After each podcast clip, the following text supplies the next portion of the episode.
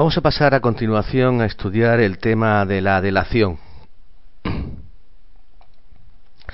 La delatio puede ser necesaria cuando el llamado no puede negarse a asumir el título de heredero y las consecuencias que este título lleva consigo, esto es, la adquisición de lo que le es asignado y por consiguiente la titularidad de las relaciones activas y pasivas que pertenecían al decuius, tales llamados son los fili familias del difunto, heredes sui, o también los heredes sui et necessari, y los esclavos manumitidos e instituidos herederos en el testamento del patrono, los que se denominan los heredes necessari.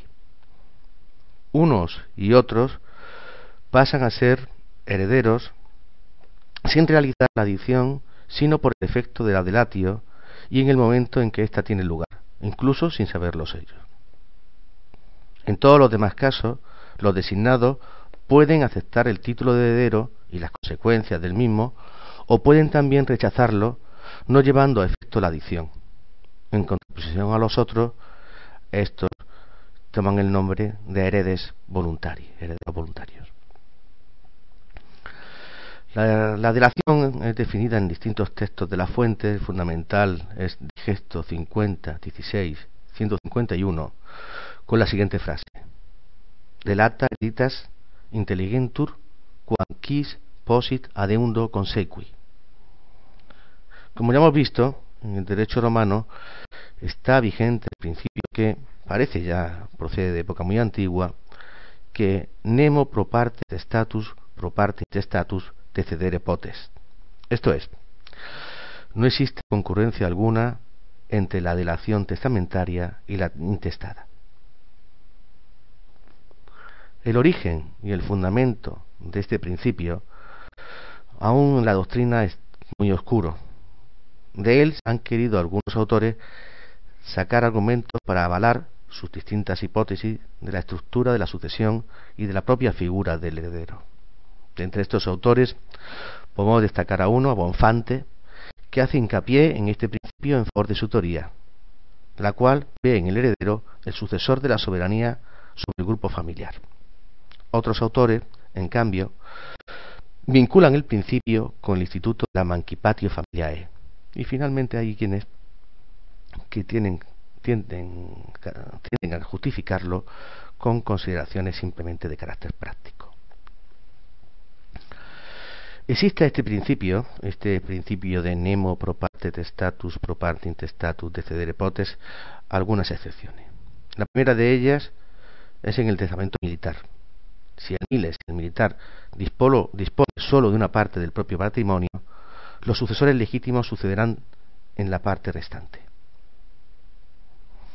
También otra excepción sería si el hijo que intenta la querela, la querela y testamento y contra varios herederos testamentarios vence en relación con unos y pierde en relación con otros, concurre como heredero legítimo en el, con el heredero testamentario que quede, haya quedado vencedor.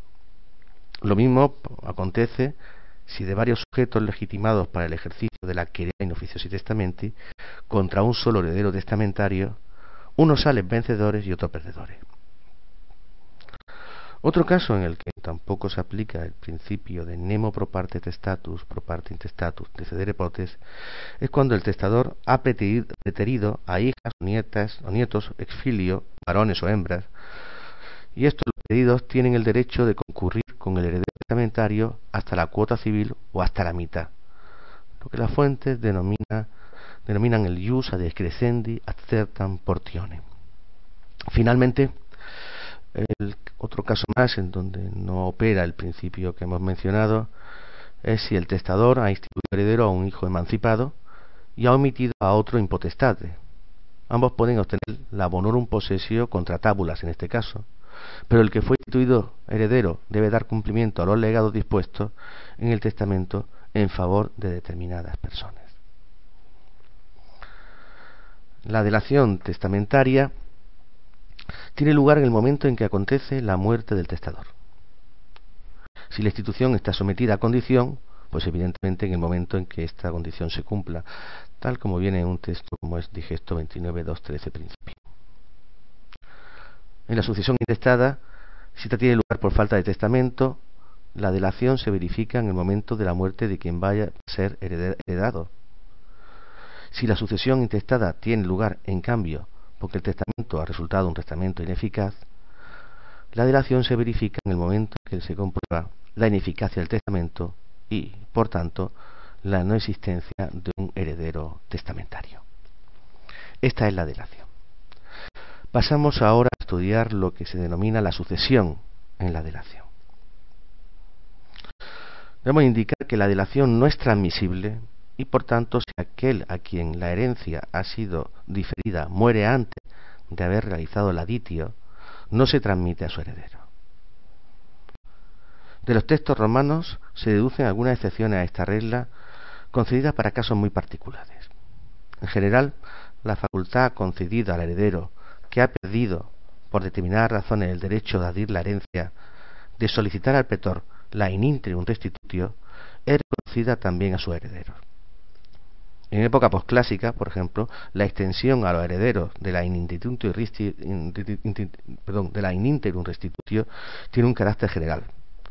Se reconoce además algunos casos de sucesión en la delación, lo que se llaman transmisiones. Estos casos son, primero, lo que se llama la transmisio ex capite infantiae, introducida por Teodoso II y Valentiniano III, en la que se da en cuando el infas al que se defiere la herencia muere antes de que ésta sea aceptada. El padre entonces tiene derecho igualmente de llevar a efecto la aditio. Otro supuesto sería la denominada la transmisión teodosiana o ex, ex iure sanguinis. Si, alguien, si aquel que ha sido instituido heredero por parte por el propio ascendiente muere antes de la apertura del testamento, el derecho de adir pasa al descendiente suyo que al mismo tiempo sea su heredero. Un supuesto más sería la denominada la transmissio ex iure patris. Esta fue introducida ya por Justiniano y en donde el pater pater familia se le reconoce el derecho de adir la herencia deferida a su fili familia y rechazada por éste. Otro supuesto más es la transmissio justiniana o perdón, deliberandi. Los herederos del que recibió la delatio pueden adquirir la herencia deferida a éste en el plazo de un año desde el día en el que él recibió la noticia de ella, o, si no tuvo noticia de la misma, desde el día que haya muerto. Estos son todos supuestos de sucesión en la delación. A continuación vamos a estudiar lo que se denomina la injure cesio de la hereditas, la injure cesio de la herencia. En el derecho romano clásico, como derogación del principio de la no transmisibilidad tanto de la delación como del consiguiente derecho a llevar a efecto la aditio, estaba vigente el instituto de la injure cesio hereditatis. Heredero intestado que no fuera sus el necesario podía ante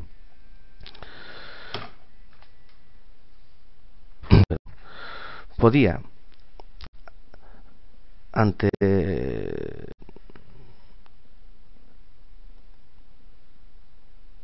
la ditio antes de la ditio y por tanto como hago yo por el manifiesto ante Juan heredes existere ceder a otros a otro heredero la heredita considerada como la única res mediante lo que se llama la iure cesio en este caso la iure cesio hereditatis el cesionario venía a encontrarse en la misma situación jurídica que el que había recibido la delatio y podía, mediante la ditio, con su condición de heredero, adquirir en bloque la herencia, con sus activos, evidentemente, y con sus pasivos. Si aquel que era llamado a la herencia al intestato llevaba a cabo la aditio y lo hacía a otro, a otro la injure cesio hereditati, pasaban al cesionario, como, como, indica el propio Gallo, los corpora hereditatis, tenemos que recordar, en efecto, que la iure cesio es aplicable tanto a la red Mankipi como a la red non. Pero no pasan las obligaciones activas y pasivas, ni adquiría el cesionario el título de heredere, que, quedaba que se quedaba evidentemente el cedente. Recordemos aquí, como siempre, que el título de heredero no es transmisible. El heredero testamentario podía efectuar la injure cesio de la hereditas o a otro solamente después de haber gastado él la ditio. También en este caso el cesionario adquiría solo los corpora hereditatis. Esto es por lo que respecta a la cesio en la herencia, la transmisión de la herencia como un bloque. Pasamos a estudiar ahora el derecho de acrecimiento entre coherederos, entre herederos.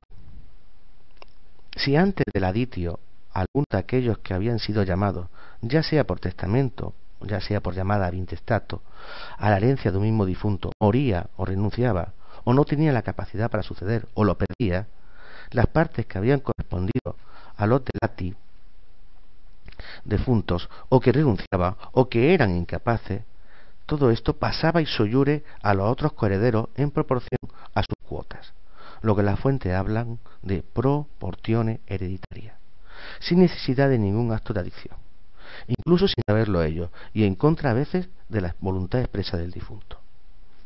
Este derecho de acrecer, lo que se denomina ese jus adicrescendi, que a diferencia de lo que ocurre en el derecho moderno, correspondía en el derecho romano a todos los que eran llamados a la herencia de un mismo cuius, aparece como una consecuencia lógica de dos principios ya recordados, a saber, que la delación no se transmite a los herederos del, del delatus y que la sucesión testamentaria no concurre con la intestato. Ese principio que hemos visto antes de nemo por parte de status, por parte intestatus, de cedere potes. No era posible, pues, que a, las que a las partes dejadas libres por herederos testamentarios fueran llamados a los herederos legítimos. El origen y la justificación histórica de este instituto fueron muy discutidos por mm, los romanistas de todos los tiempos hasta actualmente. Y también he invocado como un argumento para reforzar alguna hipótesis sobre la propia naturaleza y la estructura de la sucesión romana. Tenemos que indicar que, efectuándose el acrecimiento en favor de los coherederos, en el derecho clásico estos no subentraban en los eran impuestos al coheredero que había muerto, que hubiera renunciado o que fuera incapaz. Se entiende, en cambio, que respondían de las cargas que grababan sobre los bienes o sobre la cota que les acrecía a ellos, evidentemente.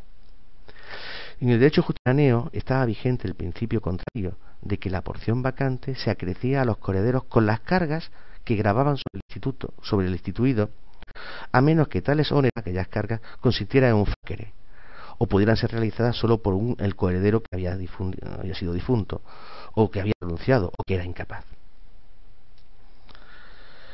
Hay dos leyes, la ley Julia de Maritandis Ordinibus, la lex, la, lex Popea, que tenían en cuenta el derecho de acrecimiento, disponiendo que las cuotas o los bienes vacantes no se acrecieran a los coherederos o a los colegatarios que no tuvieran prole, y a falta de coheredero y colegatario con prole, pasaran al erario que posteriormente fue el fisco. Hay que distinguir aquí las disposiciones que son pro no scriti, las in causa caduci y las caduca. Las primeras eran las disposiciones ya inválidas en el momento de hacer el testamento. No eran contempladas por las leyes de Augusto y por tanto respecto a ellas verifica el uso de crescendi. La otra, las in causa caduci, eran las disposiciones válidas en el momento de hacer testamento, pero que posteriormente pasaron a ser inválidas antes de la muerte del testador y finalmente los caduca, propiamente tales, eran en cambio las cuotas y los bienes que después de la delación de la herencia no podían ser adquiridos por los delati o que, de cualquier manera, quedaban vacantes. Respecto a los caduca y a las disposiciones en, causa caduci, no encontraba aplicación el ius decrescendi, excepto para los descendientes y los ascendientes hasta el tercer grado. Ya en el derecho clásico, el ejercicio de la caducorum vindicatio fue condicionada al cumplimiento de todos los oneras impuestos por el testador, ya sea a la persona del heredero que había muerto antes, o al que renunciaba, o al incapaz, ya sea en el orden de los bienes. Despunta así el principio caduca con su honore fiunt, que decía Olpian en 17,3, que luego fue generalizado totalmente en época justinianea de la aplicación del jus a crescendi propiamente tal, que tenía lugar incluso contra la voluntad cuiur, se considera distinto el caso de que varios herederos eran llamados cumulativamente y conjuntamente a la misma cuota. En este caso, se entendía que cada heredero era llamado a toda la cuota y sólo, y solo el derecho concurrente de los demás limitaba el derecho de cada uno en una porción igual a la cuota dividida por el número de aquellos que eran llamados cumulativamente a la misma. Si por muerte o por renuncia o por incapacidad quedaba vacante una porción correspondiente a un heredero, el acrecimiento, de acuerdo con la voluntad del testador, no tenía lugar en favor de todos los otros herederos del mismo cuyu, sino solo en favor de aquellos que habían sido llamados cumulativamente a esa determinada cuota. Su derecho potencial sobre toda la cuota se extendía también sobre esa porción vacante. Esta figura de la llamada cumulativa de varias personas la misma cuota toma el nombre técnico de conjuntio y las fuentes nos ayuda a distinguir tres clases de conjunto. La primera es la conjuntio re verbis, cuando era instituido varios herederos en la misma cuota y de, la misma y de, y de forma conjunta en la misma propositio. Segunda, la conjuntum te re tantum, cuando eran instituidos varios herederos en la misma cuota, pero no en la misma propositio. Y finalmente, la conjunción verbis tantum, cuando varios herederos eran instituidos tales en las cuotas distintas, pero en la misma propositio. Se duda en este, en este último caso, los romanos admitían el acrecimiento por conjuntio o aplicaban en cambio el acrecimiento ordinario, esto es, en relación con todos los que habían quedado herederos, no solamente los correspondientes a la, a la cuota. El acrecimiento por conjunto no tenía lugar en algunos supuestos. Primero, en el testamento del militar, testamento Miles. Segundo, si el coheredero renunciaba al acrecimiento en el caso de que la cuota hubiera quedado vacante por la in restitutio de un menor que hubiera ya aceptado la herencia. Tercero, si el heredero rechazaba la propia cuota en el caso de que el heredero sur se hubiera aceptado del beneficio abstinendi. Y por último, cuando la cuota vacante era entregada al erario o al fisco. También las fuentes nos informan en diferentes pasajes de excepciones y limitaciones al acrecimiento. ¿Cuáles son estas? Son las siguientes. Primero, cuando el testador en previsión de la vacante había dispuesto una sustitución, en cualquiera de las modalidades de sustitución que conocemos. Segundo, en los casos de transmisiones de la delación, como hemos estudiado de momento. Y tercero, en la sucesión intestada cuando existía la sucesión locum, esto es, cuando en caso de que no hubiera heredero legítimo de un determinado grado, se pasaba a lo de grado inferior lo que después se ha denominado derecho de representación. Hasta aquí entonces eh, este, esta lección de la delación, con su apartado de delación, sucesión de la delación, injure cesio hereditatis eh, y derecho de acrecimiento entre herederos o coherederos. Esto es todo.